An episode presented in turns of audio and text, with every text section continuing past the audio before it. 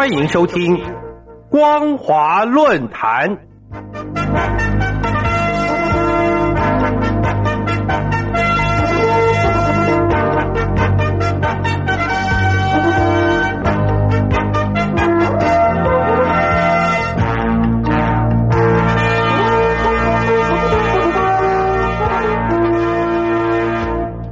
各位听众朋友，大家好，欢迎收听本节的光华论坛，我是苏燕。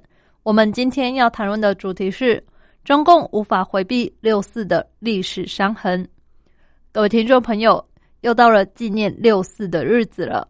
六四事件从一九八九年发生至今，已经有三十几年了。这三十几年改革开放的发展，使中国大陆经济日渐好转，取得了全新的历史机遇。但是三十几年来，中共政权拒绝政治的民主化，使这道历史的伤口多年后还在滴血，并没有随着岁月的远去而逐渐抚平伤痛。三十几年来，每逢六月四号将近的时日，中共当局就如临大敌，严加防范相关的集会诉求。而在六四事件发生地的北京天安门广场。也照例会见到大批的武警驻守，对民众实施严格的安全检查。而任何跟六四有关的只字片语，在大陆传播媒体也都被全面封锁。六四的历史伤痕长期笼罩于中共领导阶层心中，已经成为当权者急于摆脱的阴影。然而，六四事件的创伤经过许久还无法平复。并不是大陆民众善于记恨，而是中共当局始终不愿面对事件的真相，始终不曾对镇压的行动公开认错。六四事件这个被中共冠上反革命动乱，近年则改称为一九八九年春夏之交的政治风波，经历了三十几年之后，相关的政治抗争已经逐渐淡化。反而是要求事情的真相，成了纪念六四最主要的诉求。最明显的就是天安门母亲团体的出现。这些在六四事件失去孩子的母亲，对政治抗争不见得怀有莫大的热情和理想。他们所期待的，只是单纯的平反六四，以告慰在血腥屠刀下早逝的子女。也同时抚平自己多年来难以启齿的创痛。然而，中共当局对八九民运扣上反革命的罪名，不但扭曲天安门广场的真正诉求，并且刻意掩饰当权者武力镇压的流血惨状，以至于死难者家属的心理伤痕始终无法愈合。因为反革命，当权者血洗天安门被不当的合理化。也因为反革命，使死难者蒙受污蔑的冤屈，而死难者的家属则承受了被歧视的屈辱。只要伤痛没有平复，伤痕没有弥合，人民心里就永远存在着一个无法解开的结，而官民之间、朝野双方的和解也就无从谈起。所谓的和谐社会，更是一句空话。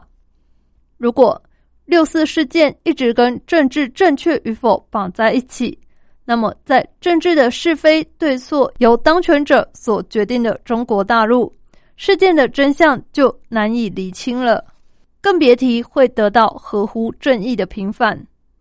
当政府以武力对付人民，受伤的不仅是人民，两者的信赖也会受到影响，需要长时间的修补。这不但要有耐心和包容，也要有面对历史真相的诚意和勇气。无论如何，这个发生在一九八九年春夏之交的政治风波，既然为当今的中共当权者投下了巨大的阴影，同时也带给了大陆民众人权发展未来的希望。唯有还原事实真相，才能获得受难者家属的宽容与谅解。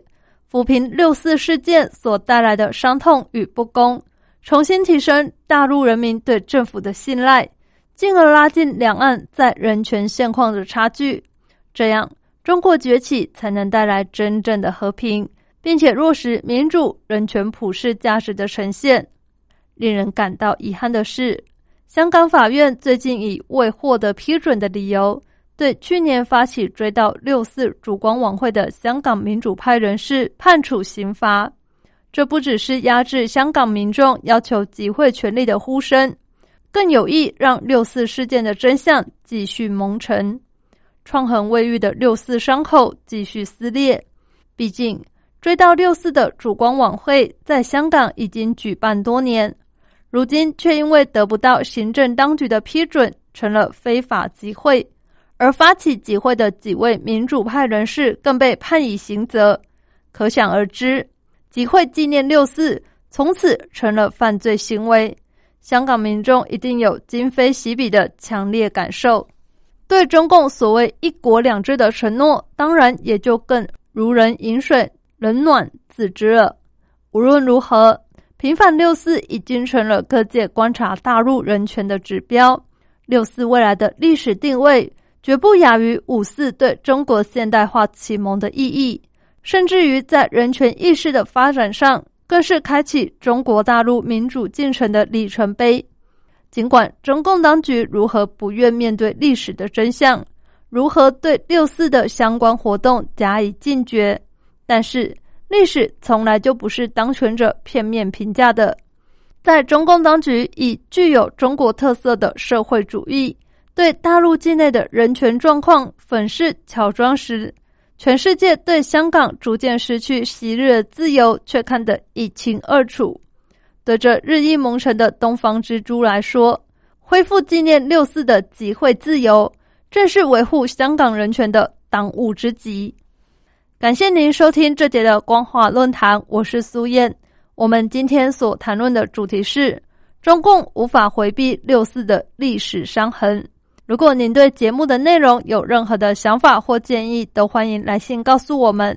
一般邮件可以寄到台北邮政一七零零号信箱，电子邮件可以寄到 lily 三二九 at ms 四五点 hinet 点 net，l i l i 三二九 at ms 四五点 h i n e t 点 n e t。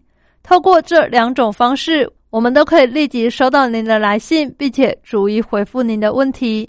再次感谢您收听本节的光华论坛，再会。